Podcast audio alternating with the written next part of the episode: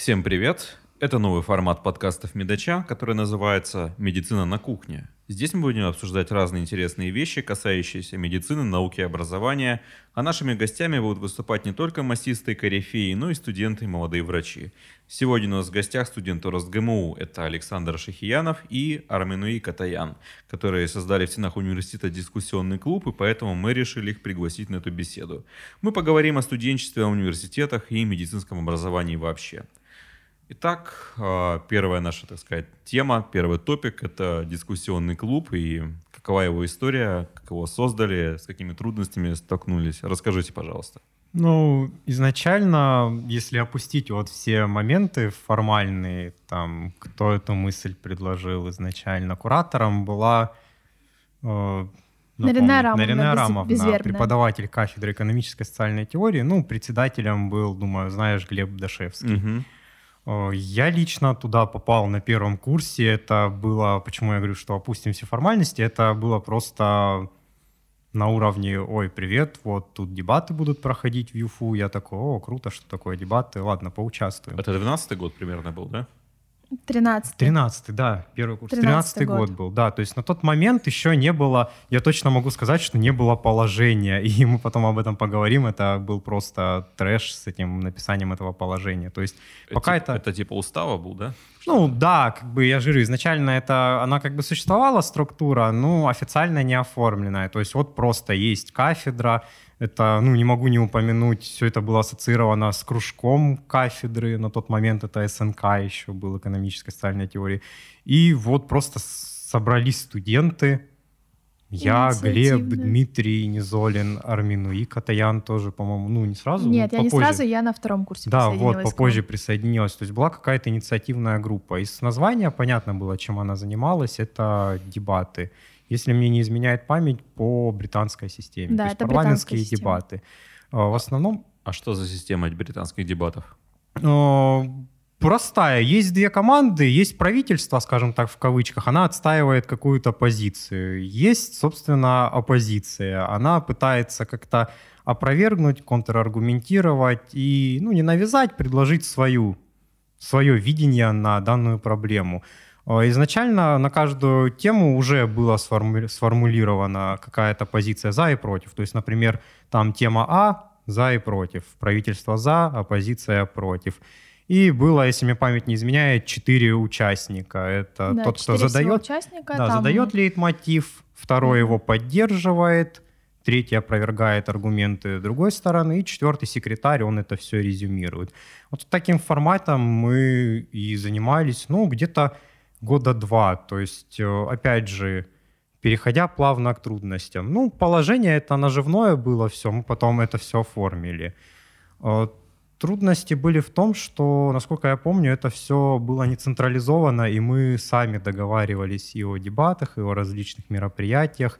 Это я в дальнейшем скажу, как бы, ну, такая небольшая трудность в целом студенческой активности, что некоторые моменты не реализуются централизованно. То есть, вот, например, я написал там какую-то прошение, заявку, неважно, как это называется, вот хотим провести, и все, организовали площадку, твоя задача просто прийти, свое дело сделать. То есть нет, такого не было.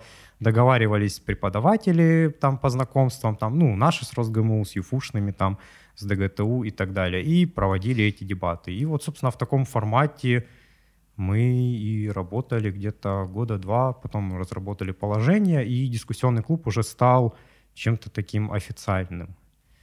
А, на тот момент, это третий курс, по-моему, уже, ну, относительно меня был, меня сделали председателем, я пробыл там недолго председателем, и потом уже еще один председатель быстро сменился, и вот стала Арминуи председателем, и по сей день она им и является.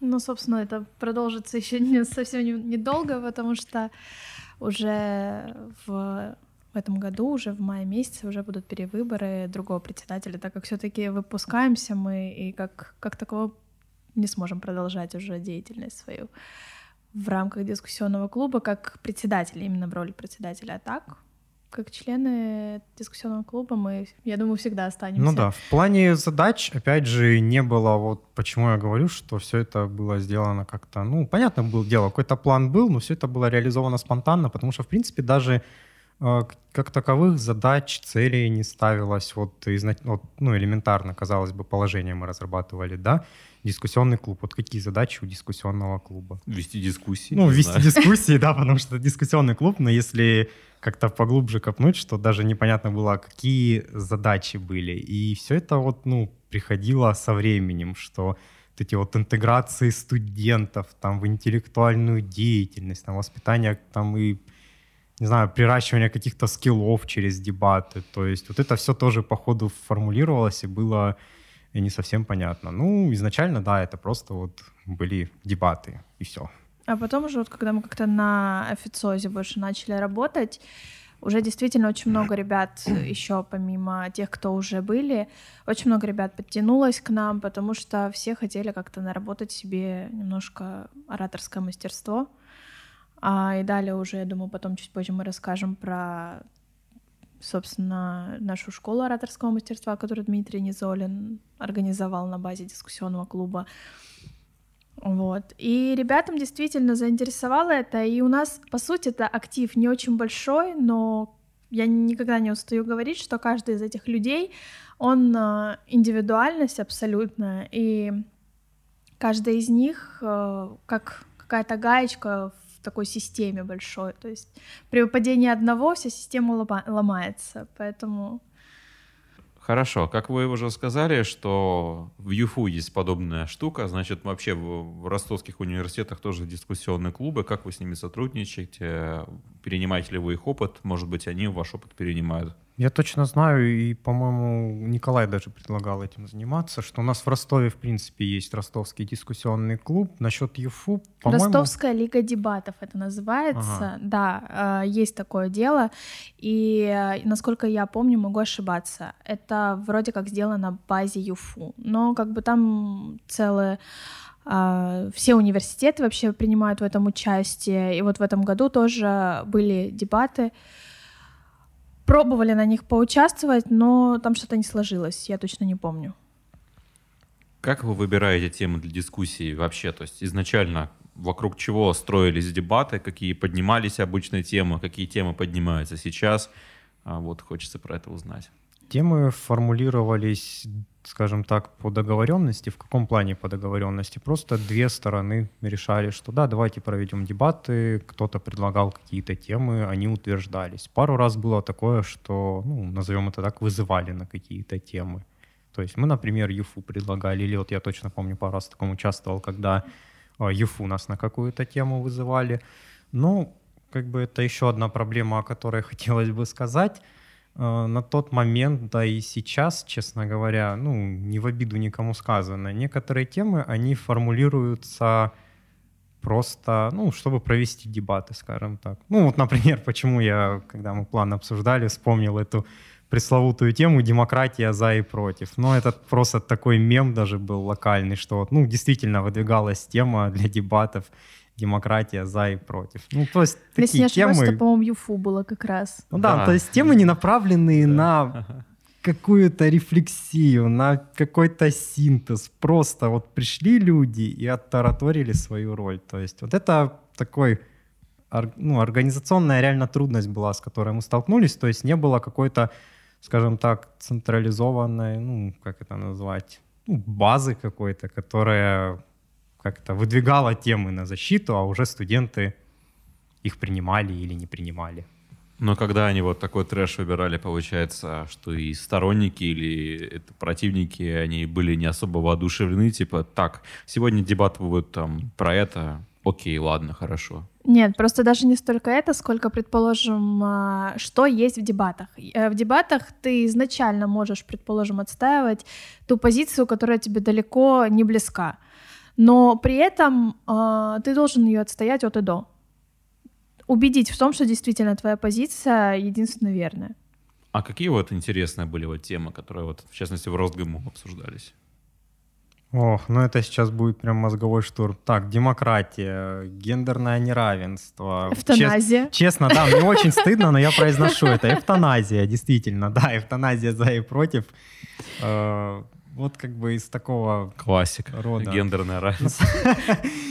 На самом деле, я точно не припомню, но были какие-то, вот где вы участвовали Из последних на ДГТУ. вот, э, Там в ДГТУ, в. ДГТУ были даже не, не столько медицинские темы, сколько скорее связаны с избирательным правом. Поэтому вот если конкретно про медицинские говорить, вот из последнего, что я помню, там м, разрешение на а, уже генетические изменения в эмбрионах конкретно. Вот как раз про Типа CRISPR говорили, да? Да, вот CRISPR-Cas, да, верно. А, вот что я, собственно, из последнего помню. И именно мы рассматривали более узкую часть гендерного неравенства именно в медицине. Ну, Ну, от этого гендерное Ну да, равенство что- другой не стало, да. что есть. То есть, да, вот это, я считаю, прям можно выделить как проблему. И получается, вы примерно за месяц или за сколько вы планируете? Меньше, Меньше, конечно. да? Меньше. Ну, да. когда как. В основном меньше, там, пару недель буквально. Да, ну, и и то это на, при условии того, что как бы тогда еще скилл такой не очень высокий был. Все там только сидели с этими положениями и читали, кто что должен делать, у кого какая роль. Ну, сейчас, как-то ну уже на давайте соберемся, да. А, Соберемся, посмотрим, там- что за тема. Да, получается, как бы объявляется тема, и уже автоматически под эту тему сами люди говорят, там, я хочу быть за это, я хочу быть против Не-не-не, вот в том-то, э, смотри, в том-то и вот это, мне кажется, очень полезный скилл. Я не могу сейчас Лету сказать, где его в нашей профессии можно применить, но вот просто, неважно, какие вот у тебя убеждения, тебе выставили на защиту тему. Это её делается защищаешь. абсолютно рандомно. Или ты ее должен опровергать, ты не знаешь заранее. То есть вот жеребьевка, там вообще вот сейчас мы собрались здесь, провели жеребьевку, я вытянул, о, оппозиция, я там против демократии, грубо говоря, и все. То есть вот О, так факту. это все достаточно интересно. То есть, получается, я могу быть условно там левых убеждений, но у меня будет так, что я буду защищать правые Да, убеждения. Абсолютно, да, да. абсолютно, Отлично. да. То есть при этом э, ты, как я уже сказала, абсолютно ты должен убедить, что твоя позиция единственно верная. То есть Ну да, то есть надо ложь сказать тысячу раз, и она Да. станет правдой. Слушай, ну это достаточно интересная тема, ну не знаю, мне кажется, вот в медицине э, можно таким образом, ну не то, что это применить, но такой навык болтовни, это когда высылали в журналы поддельные исследования, чтобы проверить эти журналы, там, к примеру, доказать, что курение полезно. Ну, это, наверное, примерно так будет. Или не совсем. Ну, мне что-то такое про вакцины и тиамерсал в Ланцете приходит на ум, когда там бред какой-то опубликовали в 98 году. А, про аутизм, что ли? Ну да, Да, да, вот да. что-то такое. Ну, ну, не знаю, я же говорю, это как бы непонятно. Нет, это в принципе сам по себе этот скилл, он как просто тренажер. Он вырабатывает умение вот здесь и сейчас сориентироваться и донести какую-то мысль. То есть вот я, например, сижу там в поликлинике, доктор-эндокринолог, ко мне приходит человек, и он, ну, начинается, там было там просто 5 щитовидок, обычные пациенты, а тут на шестой щитовидке начался какой-то трэш. То есть Например, человек там уже с вот такими глазами не хочет оперировать там банальный ДТЗ. Мне его надо переубедить. Это как бы из практики реально случай, когда вот ну, у женщины уже офтальмопатия, ей говорят, надо прооперироваться, ничего страшного нет, рутина. А она не понимает связи между ее зрением и щитовидкой. И вот человека надо как-то вот здесь не пойти там почитать книжку, поконсультироваться, какие-то там, я не знаю, курсы ораторского мастерства пройти. А вот здесь и сейчас сориентироваться, как к этому человеку индивидуально эту истину прописную донести. Она-то, истина это понятно, но есть вот барьер в виде какой-то вот ну, ментальности человека, которая непробиваемая. И вот этот скилл, он является просто тренажером. То есть мне дают, может быть, для меня какой-то заведомо бред, и я должен как-то себя настроить, чтобы сам в этот бред поверить. То есть, понятное дело, я не буду человеку говорить, что курение это полезно. Ну, вот это умение быстро ориентироваться и быстро что-то доносить не так, как ты привык доносить всегда. Вот. Это тот навык, который нужен любому врачу, мне кажется. Да, плюс Особенно э, терапевтической специальности. руководитель наш всегда отмечал тот факт, что врач, он от от слова врать, но не в смысле лгать, а в плане говорить. То есть э, то, как врач донесет информацию до пациента, от этого очень много зависит лечение пациента, то есть комплайентность пациента. Поэтому и, собственно, это и есть э, тот навык, который вот в дискуссионном клубе мы получаем для себя. Мало того, что сориентироваться, так еще и правильно донести это все дело. Вообще бы тут мнение, что в наших студенческих реалиях крайне тяжело дискутировать, особенно с преподавателями. Как вы к этому относитесь и возможно ли пом- пом- поможет ли нам дискуссионный клуб или и вообще откуда это взялось, почему такие сложности? Давайте так, не в студент, это, во-первых, это не бытует, это прям факт, а во-вторых, это проблема, вот что хочется сказать, не студенчества, А не вообще Росгму. в целом.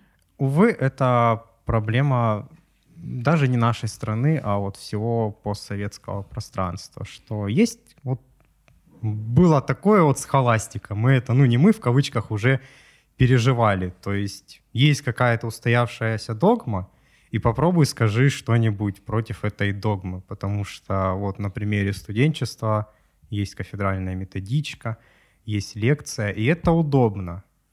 То есть, ну вот уже сформиру- сформировалось это удобно. И когда из 100 человек один начинает спорить, естественно, преподавателя это триггерит. Я ни в коем случае сейчас это не защищаю, просто констатирую факт, что это ну, не просто мнение бытует, такое есть.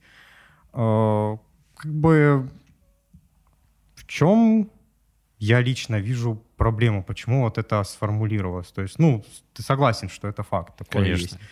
Поэтому тут как бы стоит сказать о том, почему это получилось. Я немного издалека зайду. Когда происходит, ну, в стране или там, ну, пусть будет в стране, какие-то потрясения, а Россия ими богата. Это и Первая, Вторая мировая война, это и перестройка, все на свете. А, Все какие-то тонкие материи, все там размышления о высоком, образованность, наука, они уходят на задний план. На передний план выходит что-то такое более приземленное. Да, ну, в принципе, Западная Римская империя так распадалась по такому сценарию.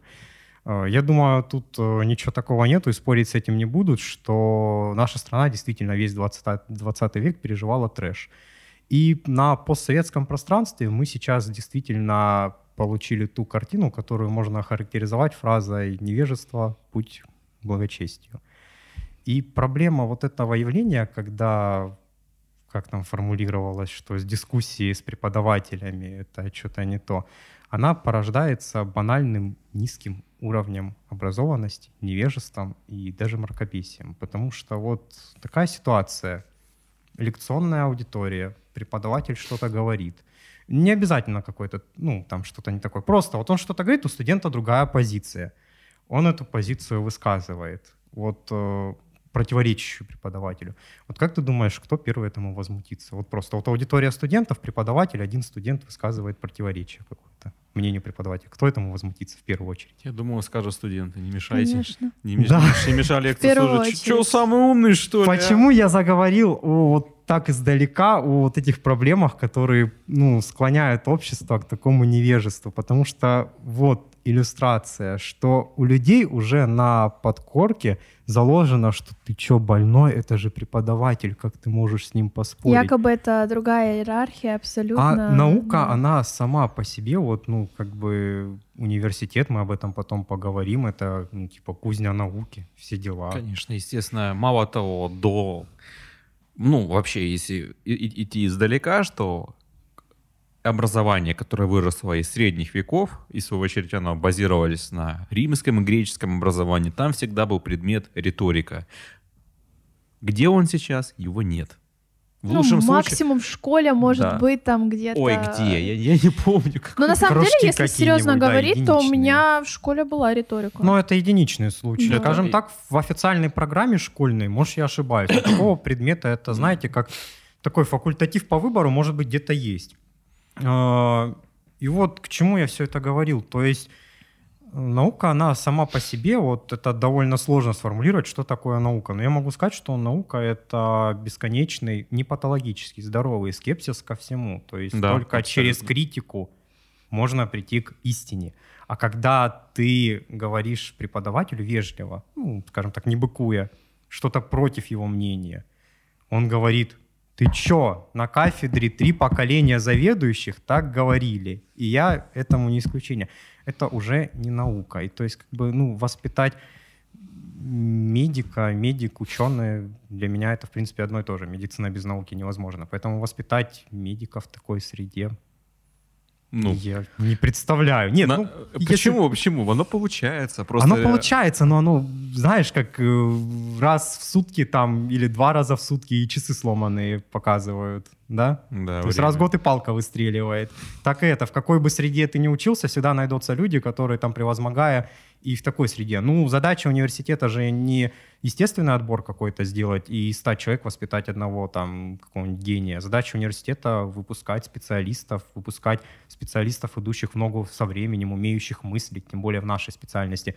А когда тебе ну, вот опять же, возвращаясь к дискуссионному клубу, это ни в коем случае функция дискуссионного клуба не уметь спорить. То есть я, например, спор ради спора не признаю вообще а спор это умение мыслить. Быть, да. То есть, да даже нет, давайте не будем использовать слово спор, это умение мыслить. То есть истина рождается в дискуссии. Я тут тоже опущу слово спорить. И как бы когда ты не имеешь права, ну, подискутировать с преподавателем, высказать свое мнение, а уж тем более, когда тебя опровергают во всем, и уж тем более, когда еще и студенты говорят, типа, ты что, это же профессор.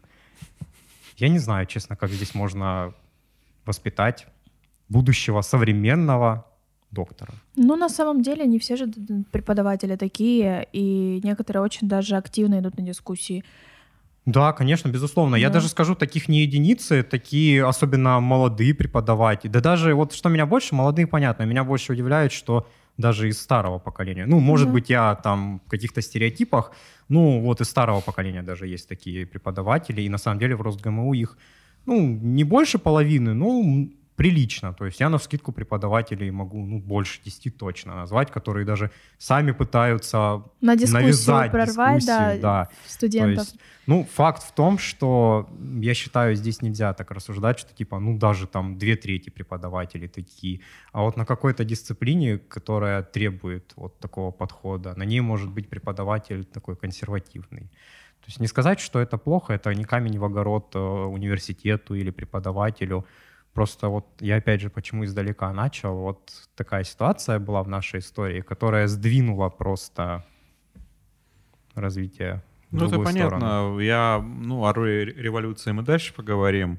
А меня вообще больше всего волнует, э, как сами студенты относятся к тому, что можно на самом деле по-другому общаться. Пытаются ли они разговаривать лучше потом через ваш клуб и прочее. Они когда приходят, они ведь приходят не с целью, там, ну не знаю, просто весело провести время. Наверняка среди них бывают люди, которые пытаются узнать что-то новое для себя. Есть, про... есть проблема, когда студент приходит в какую-то структуру ради какого-то кэша просто Свои, но... своей выгоды, потому а, что смысле, ну... сейчас у нас, например, э, на базе университета будет стартовать э, бал, э, рейтинговый бал творческий. То есть, собственно, ты посещаешь какие-то кружки, тот же дискуссионный клуб, какие-то другие мероприятия, и тебе за это начисляются баллы, собственно, ты все это собираешь, и через некоторое время, имея какое-то портфолио, ты можешь, собственно, претендовать на повышенную стипендию. То есть кто-то из корыстных абсолютно целей может э, рассматривать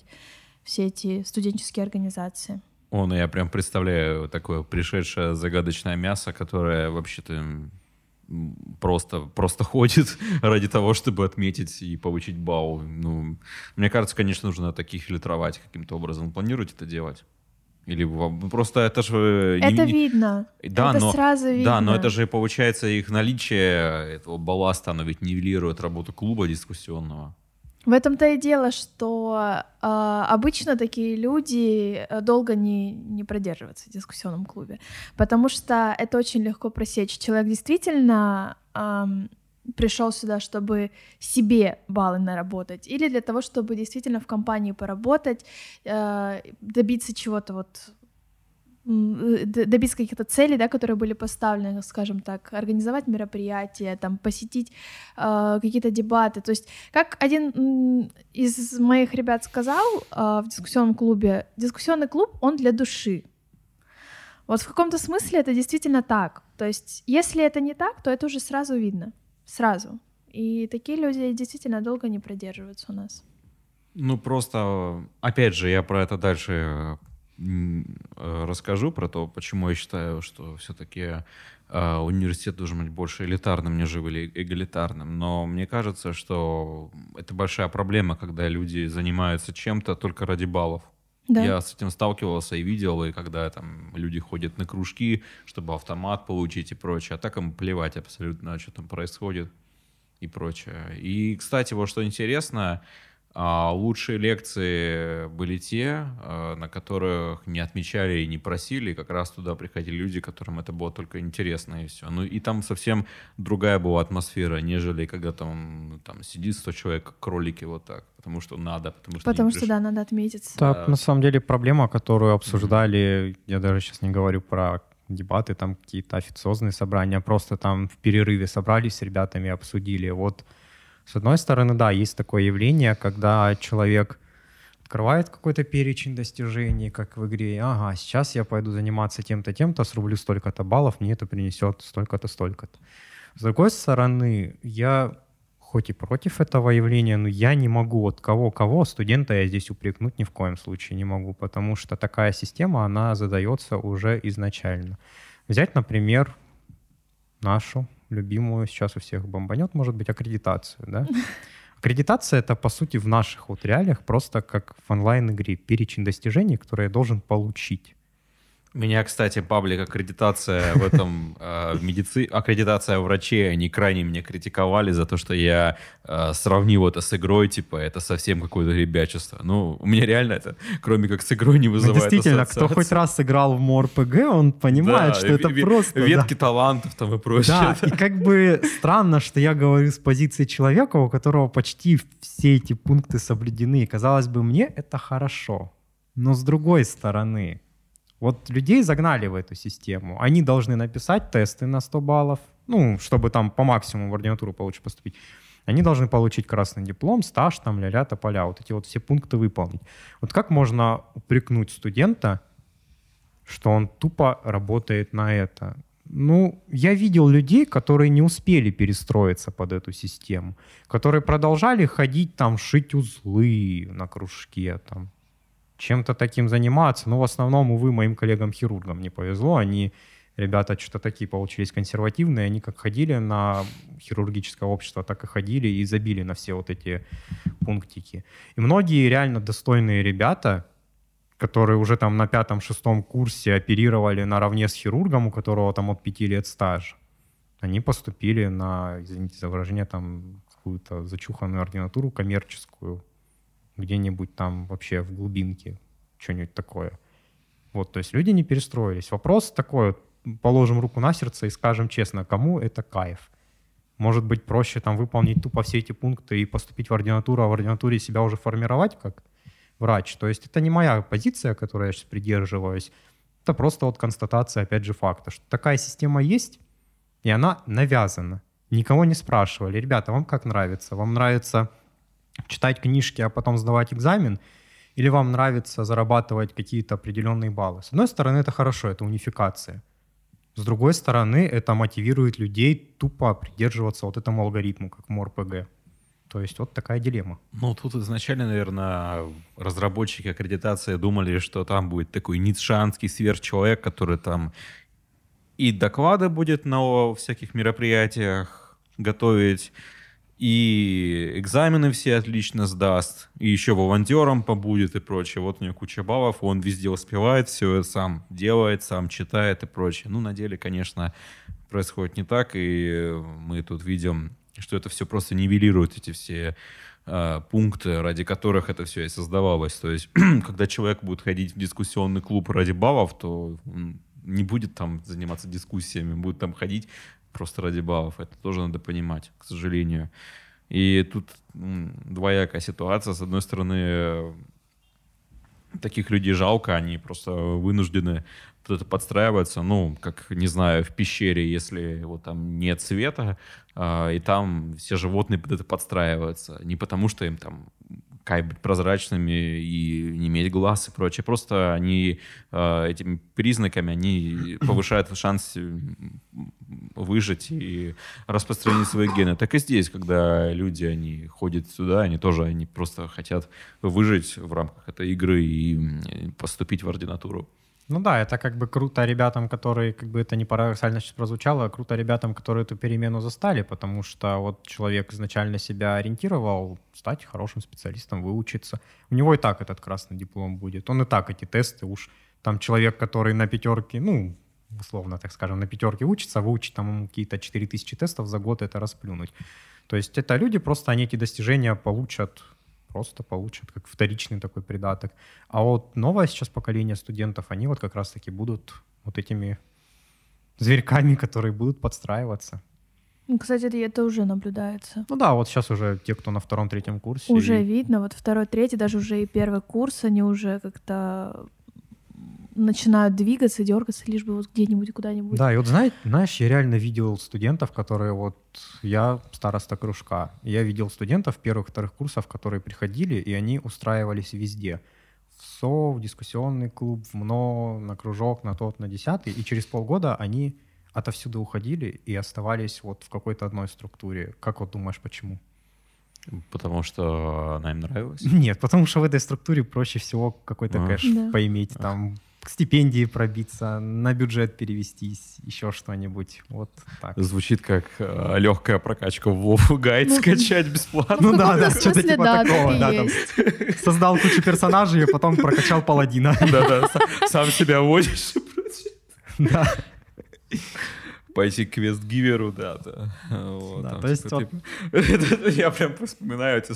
Господи, насколько все ужасно. Я прям вспоминаю эти гайды, когда они там были, там, не знаю, там, в этой локации побудьте там до 20 уровня, а потом идите дальше, берите эти квесты и прочее, так и здесь. Так, на первом курсе там вот в, э, в эти кружки вступите, потом сразу, потом вот оттуда уходите. Да, на самом деле такое более есть. высокоуровневые Да, идите. Такие потом. гайды, да, есть. Люди прям спрашивают. Ну, тоже сейчас вот сессия, и я сейчас просто астрологи объявят неделю, а что там, как вот на вот этой кафедре, а что, как там лучше Да, там да, да, сдать, да, а да. кому лучше сесть. То есть вот такое оно прослеживается глобально везде. Хорошо, хоть на шестом-пятом курсе это уже нивелируется просто. Да нет. Вот вообще, на самом деле, мне кажется, что вы как создатели дискуссии, ну, не создатели, точнее, а вообще просто люди... как- Соучредители, назовем это соучредители, так. да. Мне без Глеба стыдно тут Да, да, да. Я именно- да. Глеб, прости, да. Вот. э, В популяционных исследованиях относительно небольшую выборку из тысячи человек вполне можно экстраполировать на население всей страны, ну, как там Левада и прочее делает. Соответственно, вы ведь не просто учитесь в РосГМУ, вы наверняка знаете его получше, чем большинство студентов.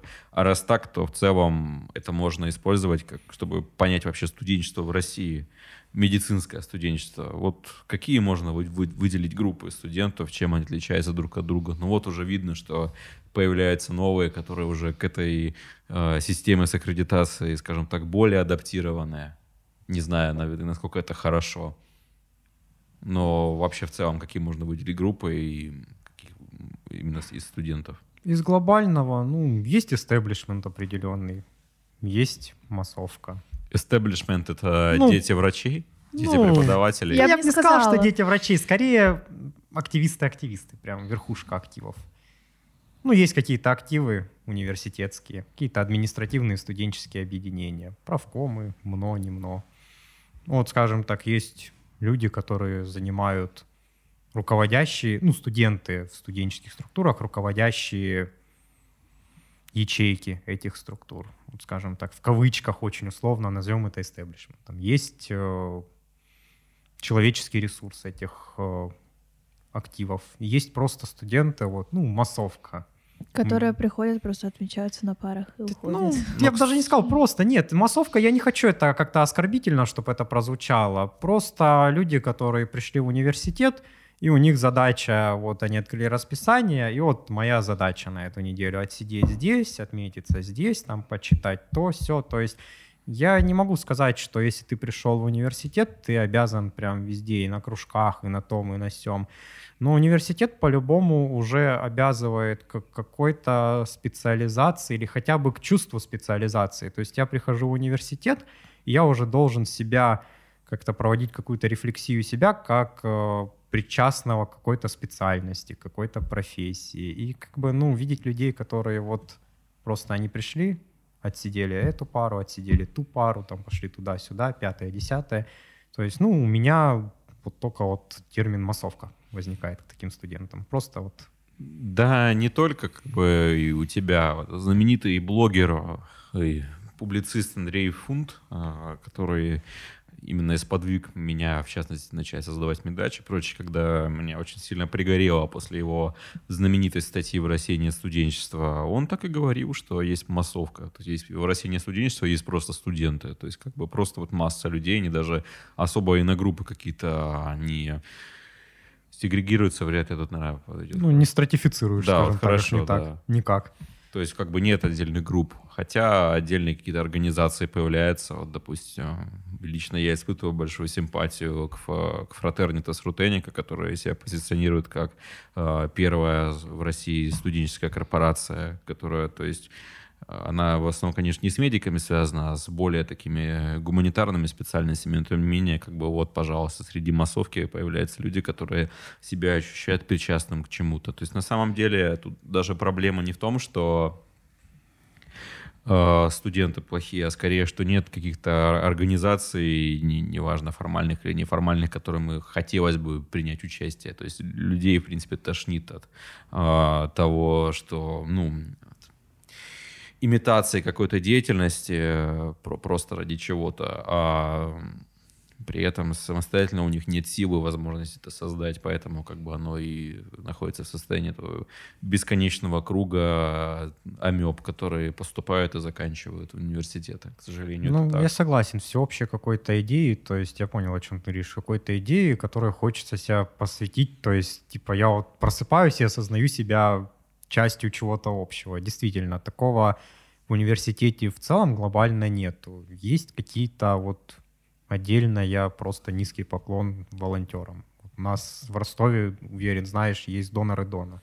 Да. Я точно не помню, но, по-моему, это все как бы или сформировалось на базе некоторых, ну, как бы студенты Росгму, скажем так, чтобы точным быть, проявили определенную инициативу, волонтеры Росгму, и эта инициатива внесла, скажем так, большую квоту в формирование этого движения. И оно действительно одно из самых, вот в плане донорства, оно одно из самых эффективных по России. То есть Ростовская область, она ну, действительно в плане компонентов крови очень укомплектована. И в это вот студенты РосГМО, они внесли большой вклад. И вот когда я смотрю на доноров Дона, да и вообще на какие-то волонтерские организации наши РосГМУ, я понимаю, что вот эти люди, они объединены какой-то идеей. То есть я вижу, что люди приходят, и они делают это не ради того, чтобы просто сделать, или не ради там какого-то достижения, а просто вот ради этой идеи. То есть это не может не радовать.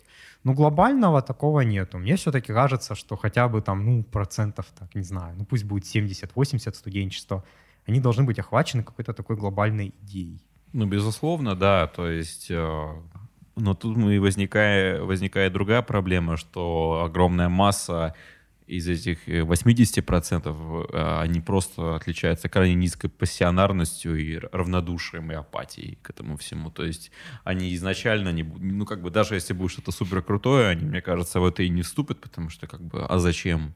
О чем? А что это за это баллов не дают? А что? Да нафиг надо. Я ну, уверен. вот если рассмотреть, предположим, людей, да, вот круг моего общения, нек- точнее некоторых из них, ну, они чаще всего это аргументируют тем, что им это просто неинтересно. Хотя э, я всегда придерживаюсь той стороны, что пока ты не увидишь, пока ты в это не вольешься, ты, ты не сможешь понять, тебе это интересно или нет. То есть, чтобы понять, тебе нужно к этому прикоснуться. А из-за того, что изначально у них уже вот сложилось, э, сложился некоторый шаблон, что ну, ну зачем? Вот это как раз это, это и есть тот барьер, который некоторых студентов до сегодняшнего дня э, задерживает в том, чтобы развиться помимо, предположим, той же учебы в каких-то других отраслях, да, скажем так. То есть той же, заняться той же наукой или той же общественной деятельностью, волонтерской деятельностью. Вот это как раз их тормозит. Что им кажется, что это неинтересно. Ну, мне кажется, что вообще в целом это большая проблема именно университетах, что там огромное количество людей, которые непонятно как там оказались. В медицинском, может быть, все это еще не так плохо, хотя тоже спорно. Но вот, допустим, когда я поступал, у меня несколько друзей, которые не знали, куда поступить, они думали, да, пойду на экономиста. А зачем? А чтобы в армию не взяли. Ну, то есть как бы у людей отношение к институту, к университету такое, то есть как место, просто где ты проводишь время, э, и чтобы тебя не взяли в армию. Мне кажется, это самое большое оскорбление, которое может быть только для высшего образования. Именно поэтому на самом деле я считаю, что в целом а, элитаризм, он лучше эгалитаризма, потому что ты вот это загадочное мясо, которое непонятно откуда, и без мотивации учиться, и без а, необходимых для этого качеств, но как бы от, отгораживаешь его от поступления. Мне кажется, что все-таки если бы у нас был какой-то больший ценз а, для поступления, ну, допустим, хотя бы на уровне того, что человек при, приходит, в университет. И помимо того, что он сдал успешные экзамены, он там еще собеседование, какое-нибудь эссе написать и прочее. А почему ты хочешь здесь учиться? А зачем ты нам нужен? Мне кажется, что это было бы намного лучше. Что вы можете про это сказать?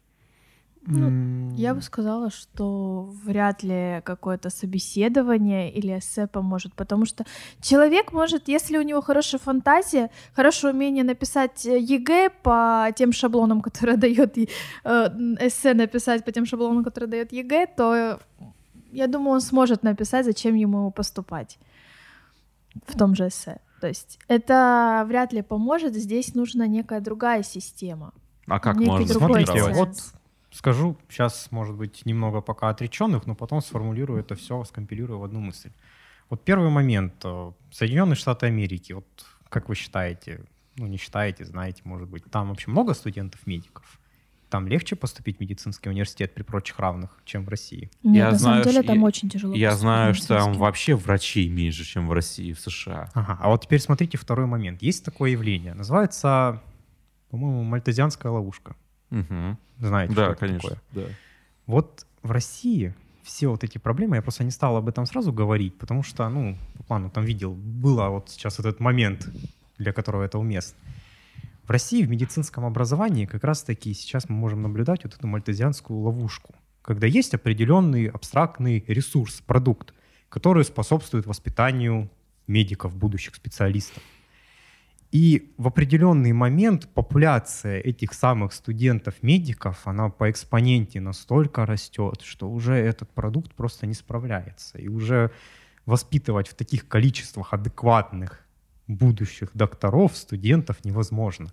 А вот в чем главная проблема. Я об этом уже ну, несколько лет говорю и вот просто там в беседах со своими коллегами, если какие-то мероприятия подобного формата, что наша главная проблема в том, что присутствует дикий, дичайший набор студентов-медиков, просто повальный. И отсеивать это на самом деле, я не могу согласиться с тем, что э, нету какого-то механизма. Почему я сказал об Америке?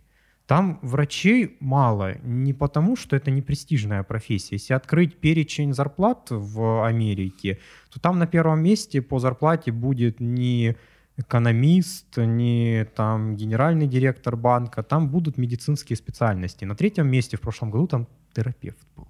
Да, терапевт, обычно, да? обычный терапевт. Годичная а, зарплата 300 тысяч Насколько долларов. я знаю, самый э, высокооплачиваемый это вот emergency department, вот это все, что связано с анестезиологией, реаниматологией, да. вот эти все, вот это самое да, там. Да, это вот. самое И поэтому вопрос, а что ж там такого подока нету в медицинские школы высшие?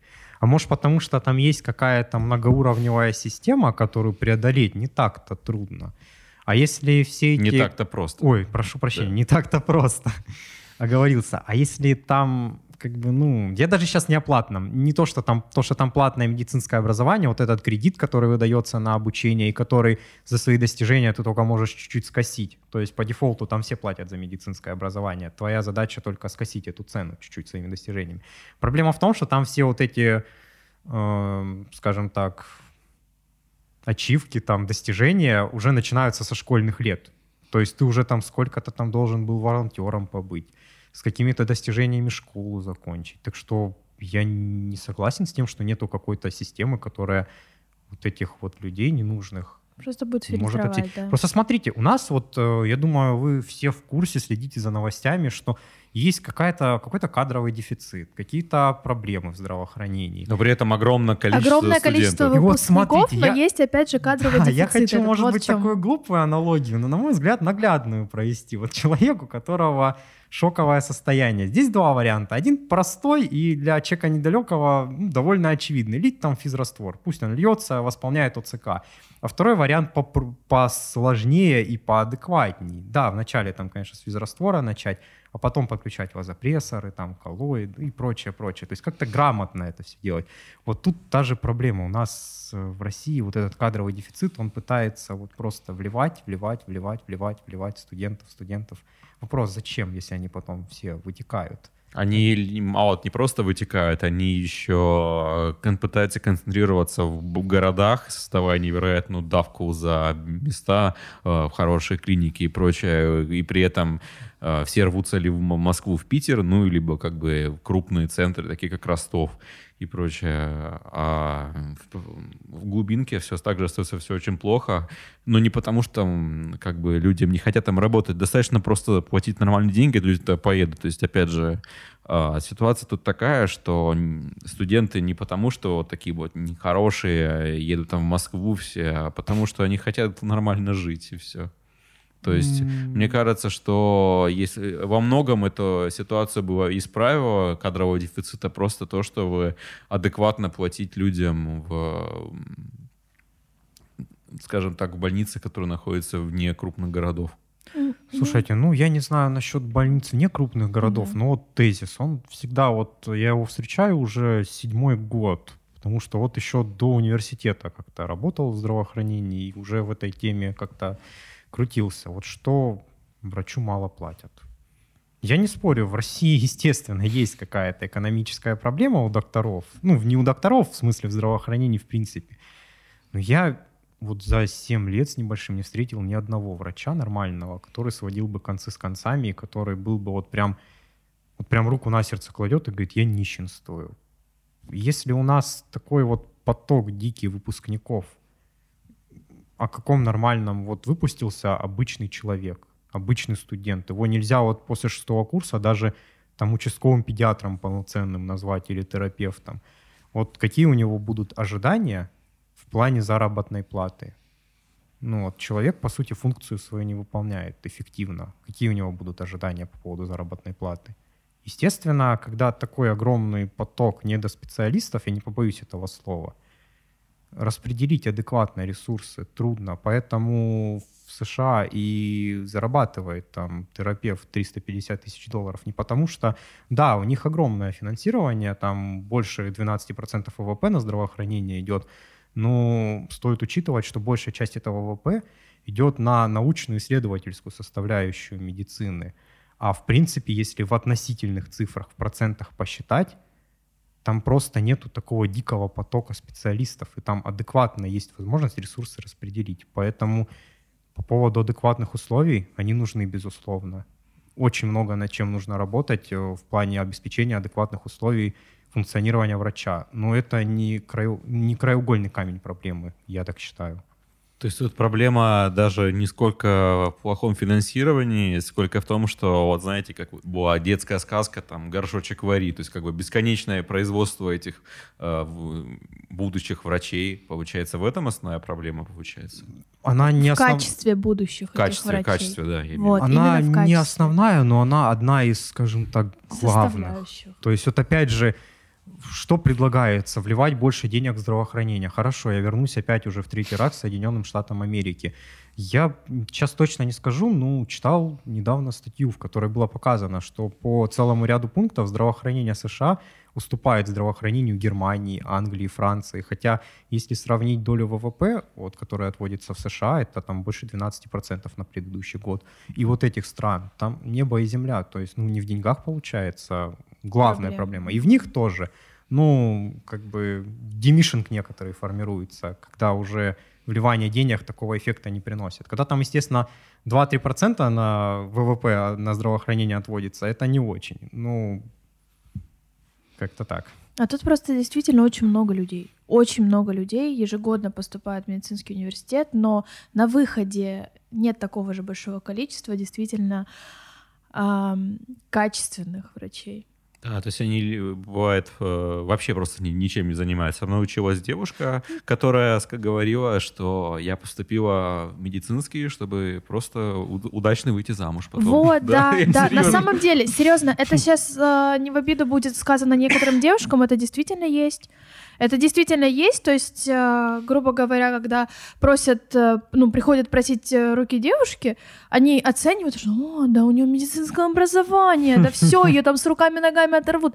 Нет, э, это есть в определенных, э, скажем так, национальностях, да, то есть, э, но, но на самом деле таких девушек немало в университете, немало. И не, немало тех людей, которых, предположим, говор- говорят, что там они сами не особо хотели, вот, Родители р- запихнули. да, родители запихнули, то есть, ну вот, Вот, кстати, наблюдаешь просто за этими людьми в течение шести лет. На самом деле, вот э, в оправдании некоторым из них скажу, что некоторые теперь благодарят просто, что родители засунули их и им это безумно понравилось, и они действительно в это все влились. И ты, ты просто, когда уже начинаешь общаться с этими людьми, скажем так, после третьего курса, ты уже понимаешь, что действительно из этого человека выйдет толк, будет толк от этого человека. А другие, ну это единицы на самом деле. Ну, а скорее исключение. Скорее исключение, Вообще, да. я вот э, не так давно понял, где-то годам 24, что только сейчас я дорос до первого курса меда. То есть, как бы я бы по-хорошему поступил нормально только к этому времени. И на самом деле, посмотреть на Европу или на США, то люди там поступают значительно позже, чем в России. У нас там в 16 лет на первый курс, 16-17, мне Да, кажется, у меня это... были такие одногруппники. Это, ну, Я по в сути, 16, школьник. да. я в 16 поступил, и я скажу, что я был не готов к этому. Я, Ну, я- мне я- кажется, что да, действительно, до этого как-то надо до- да, дорасти. ты, ты сам доходишь. Университет это место, где взрослые люди общаются и создают эту интеллектуальную среду, а это вовсе не ПТУ для получения навыков. Вот я как бы Да, хочу я согласен. э, как бы такой тезис, что у нас вот воспринимается, что вот человек приходит в университет, и он там, как у, опять же, опять дурацкое сравнение с играми, когда он просто какой-то вот получает скилл просто, и потом скилл, скилл, скилл, и все, и идет дальше его применять. Но это ж не так. Университет — это вот хорошее сравнение, это коворкинг, когда, то есть сообщество людей, место определенное, где они вместе занимаются интеллектуальным трудом. Уни- При университете занимаются наукой, а, там же находятся и хорошие специалисты, которые а, эти знания аккумулируют и распространяют их среди студентов. И студенты, общаясь среди подобных им, они улучшаются в качестве не просто специалистов, а именно людей, получающих высшее образование. То есть это человек с высшим образованием это не просто человек, у которого есть определенные навыки, это человек, который, наверное, вот прошел вот через эту среду, которая делает его таким, пообщавшись подобным ему. И вот я лично так считаю. Я думаю, мы не скоро дорастем до того дня, когда школа станет это делать. Ну, на данный момент, если хочется, чтобы было идеально, университет — это ни в коем случае не ПТУ. Я вижу уни- главную функцию университета — это не дать знания, а научить учиться человека. Потому что если просто ну, я не знаю, как-нибудь абстрактно проследить, вот сколько вообще знаний, информации человечество получило до нового времени, ну пусть будет до 19 века и после, что мы увидим, что сейчас информации столько много, ее просто по экспоненте в миллионы раз больше, чем за весь период человечества до нового времени, что попытаться просто сделать из университета ПТУ, дать какие-то знания, я вам так скажу, я вот 6 лет в университете учусь, и за 6 лет я Ладно, не за 6 лет, за 3 года, которыми я кардиологией интересовался, я столько уже пересмотров увидел. То есть вот я что-то на четвертом курсе почитал, на пятом уже другое, а сейчас я такой, блин, да на что я там полгода потратил, вот все изменилось. То есть задача университета — это уже просто провал заведомо пытаться дать просто определенный какой-то скилл и навык, потому что через три года он не пригодится. Задача университета — научить человека учиться, дать какие-то константы. Ну, всегда есть какие-то константы, то есть вещи, которые или неизменны, или они меняются там плюс-минус вообще незначительно. А все, что динамическое, это уже нужно научить человека самому этому учиться, где это найти, как правильно там э, мусор от полезных знаний отфильтровать. Вот в чем главная задача университета. То есть, как бы, я вот такую главную функцию его вижу. Ни в коем случае не ПТУ. А Да. что говорят студенты, когда они приходят на занятия, когда надо какой-нибудь реферат написать? Ой, а информации нигде нет. Мы вот искали вот везде, ничего нет.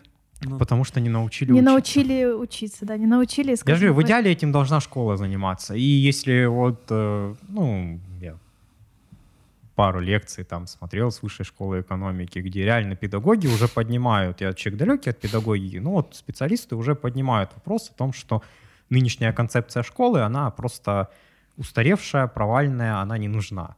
То, о чем мне просто вот убивает на каждой лекции, когда я это слышу, баллонская система образования. Мне, честно, я когда что-то новое узнаю, мне хочется об этом почитать. Вот что такое баллонская система образования, когда нам объяснили, что это типа столько-то часов на лекционный курс, столько-то часов на самообучение, меня просто чуть не вывернуло. Я не то, что читать про это не захотел, мне захотелось в окно выбежать, когда нам сказали, там столько-то часов у вас на лекционный материал. То есть вот э, это в идеале все должно в школе пересматриваться концепции, чтобы уже человек, выпустившийся из школы, он уже умел грамотно учиться и не задавал 19-летний парень или девушка глупый вопрос в 21 веке. А где мне материал для реферата искать?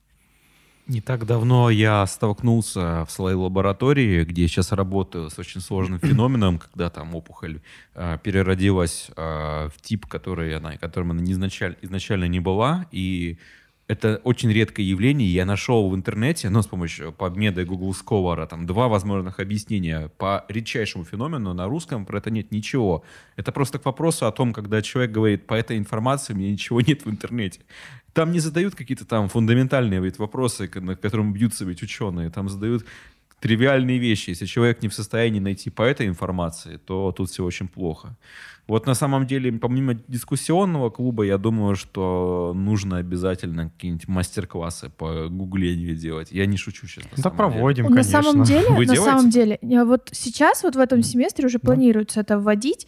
А, Эта идея как раз от Саши поступила для нас, и э, мы так подумали, что это будет очень круто, если мы научим людей действительно Справедливости правильно ради идея гуглить. изначально у меня от вас поступила, у вас вроде статья была, да, как правильно пользоваться Да, Google Академией. в шестнадцатом году мы выпустили ее, да, Science Overdrive. Вот. Ну вот, Да, да. собственно, идея поступила, и вообще это большой плюс будет, если мы действительно людей научим, где действительно на- находить нормальную, достоверную информацию, стоящую, и как правильно вообще всеми этими ресурсами пользоваться, всей этой информацией.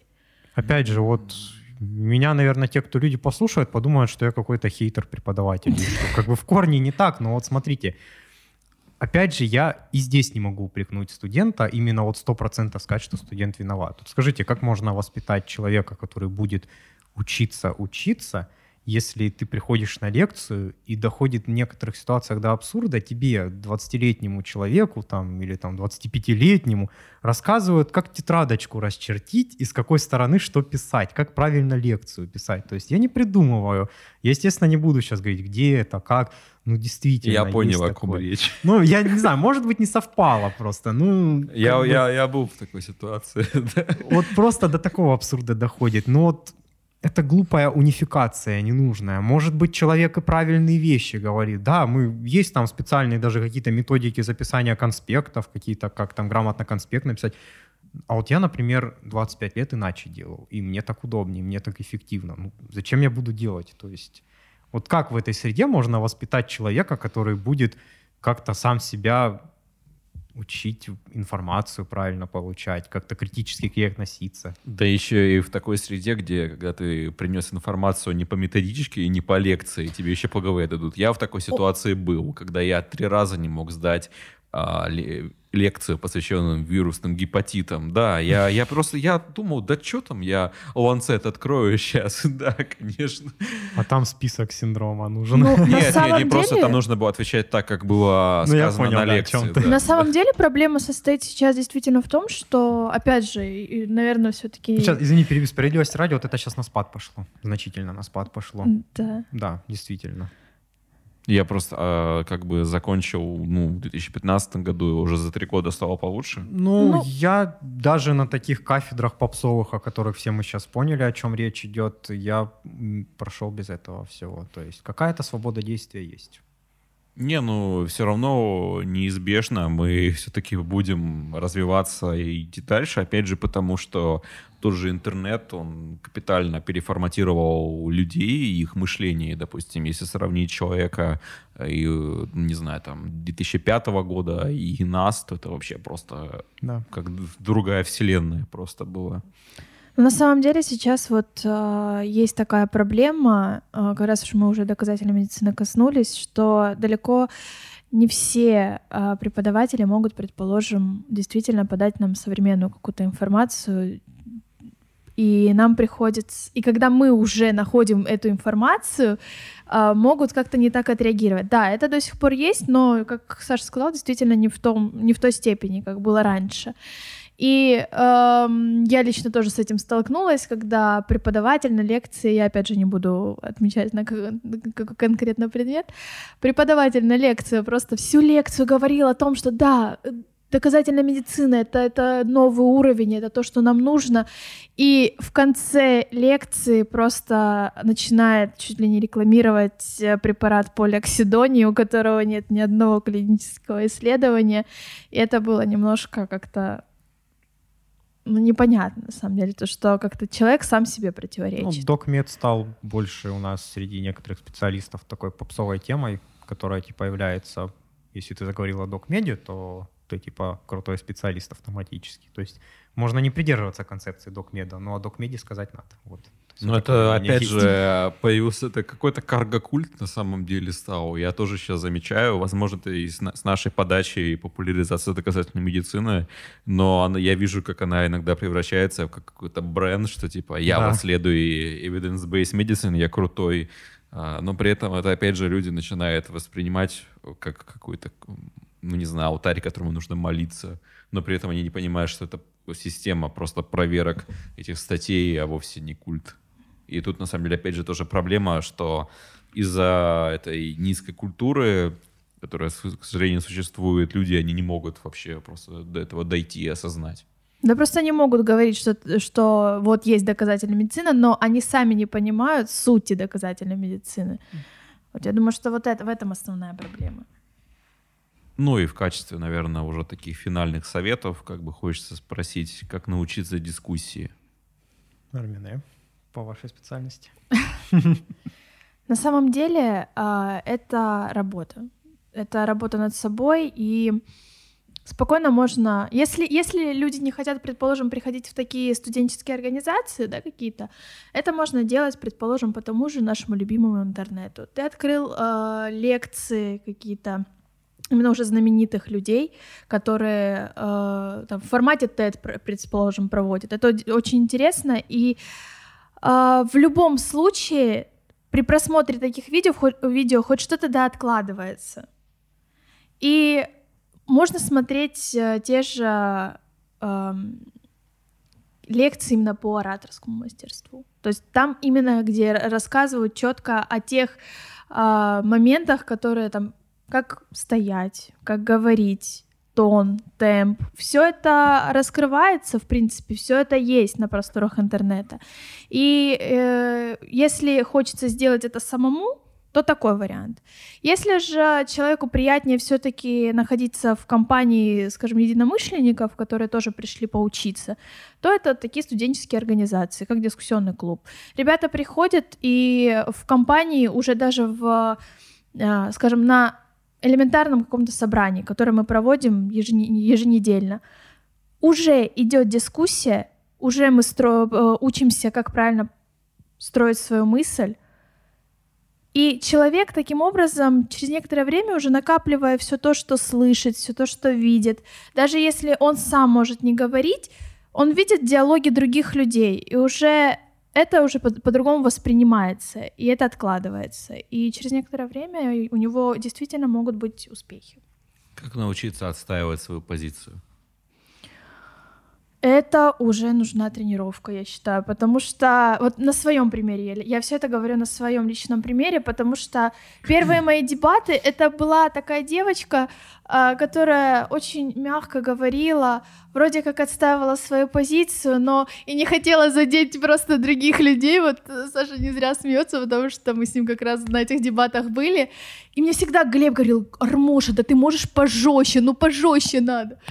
И вот через некоторое время, действительно, уже когда э, набралась опыта, уже был вот этот напор и э, то, насколько ты уверенно говоришь, вне зависимости от того, ты за эту же позицию или же против нее, вот ты уверена в этом. Ты в этот момент отстаиваешь конкретно эту позицию. И то, насколько ты будешь уверенно говорить, от этого и будет зависеть, насколько тебя правильно поймут, насколько примут твою позицию, так скажу. А как научиться отстаивать ту позицию, которую ты не разделяешь? И хороший оратор, получается, сможет отстоять ее?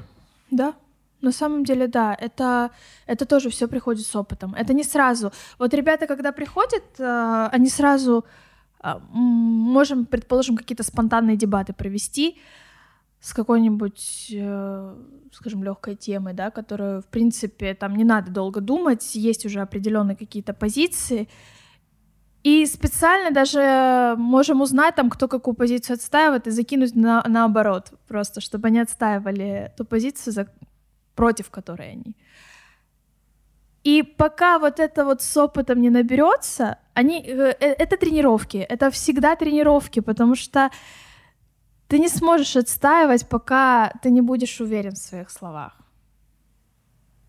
Я не так давно слушал очень хороший подкаст, но это был озвученный перевод, который сделали ребята из Нью о чем, и там было про искусство спора, и мне понравилась эта мысль, что надо воспринимать спор не как не попытку э, доказать, что именно ты прав и только твое мнение является истинным, а как способ лучше понять друг друга. Мне кажется, нужно точно так же и вообще к любым дискуссиям относиться, когда они возникают. Потому что когда человек следует какой-то позиции, и особенно если он уверенно и наверняка за этим что-то есть какой-то его личный бэкграунд и э, мотиву, который мотивирует его именно такую позицию занимать.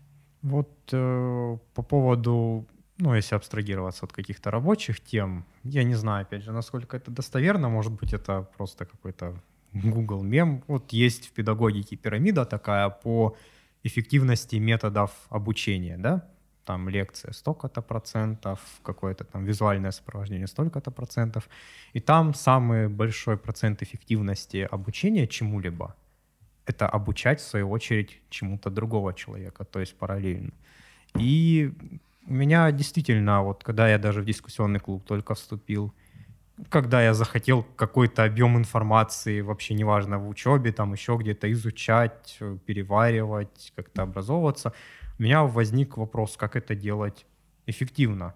Вот как передо мной там 50 страниц текста, я его хочу запомнить, я его хочу понять, как это эффективно сделать.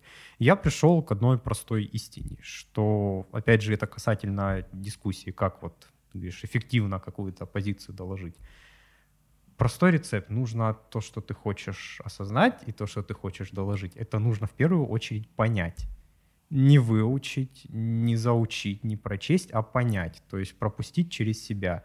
И если ты понимаешь, о чем ты говоришь, у тебя, в принципе, не составит э, проблем подойти к этой проблеме с разных сторон, за и против. Потому что если я какую-то проблему понял, пропустил через себя, я понимаю, какие у нее стороны здесь, какие у нее стороны здесь где она применима, где она неприменима. То есть вот опять же, не знаю, может, там уместно будет э, более таким молодым студентам такое напутствие. Не надо ничего учить, зазубривать, зазубривать да. вычитывать, зачитывать до посинения, до трех часов ночи. Надо просто то, что вы хотите взять, это нужно понять. Что есть информация, есть знания. Вот чем они отличаются, как ты думаешь, вот, в контексте? Вот информация и знания. Знание — это информация, которую человек пропустил сквозь себя. Информация, она нейтральная, а знание — это его опыт и его осознание. Да, да, в принципе, я в эту, вот, как бы в эту концепцию именно этот смысл закладываю. Информация — это вот то, что мы в себя заложили, оно у нас есть, окей, замечательно. Знание — это то, что мы можем операционализировать во что-то. То есть, если я получил информацию, и я знаю, как ее применить, как ее пользоваться, как ее покрутить с разных сторон. Это знание. Если я просто там что-то у меня в голове есть, какой-то, ну там, набор символов, это информация. То есть вот он простой рецепт, я не знаю, обучение, там вот то, о чем мы говорили, учить, учить учиться, дебаты, все на свете. То, что вы хотите взять, это нужно понять и пропустить через себя. Все. Никаких там супер тренингов без смс-регистрации, на мой взгляд. Плюс все-таки нужно учитывать тот факт, что та информация, которую мы получаем, она просто элементарно забывается. Даже да, безусловно. Знания свои в любом случае нужно обновлять. Постоянно обновлять эти знания, потому что Саша не зря сказал, что очень много пересмотров всех этих даже клинреков, да, то есть все нужно обновлять. То есть необходимо понять еще и тот факт, что врач это та специальность, которая постоянно учится. И что просто... Ну, если хороший врач. Да, если хороший врач. Конечно, тем врачам, которым там и так сойдет, из этой серии. Им, конечно, ничего не нужно, но хороший врач действительно всегда, всегда учится. Притом э, и на своих ошибках, и на чужих ошибках, и, э, и он просто постоянно мониторит все те новые, всю новую информацию, которая поступает. Ой, хотелось бы, чтобы таких врачей было побольше, побольше а да, не те, которые, вот, которых ординатура закончилась, и все, наконец-то я в ней буду учиться. Да. Ну что ж, все было очень интересно. Большое спасибо. Ну и понятно теперь, почему в споре рождается истина. Все. Спасибо. Спасибо.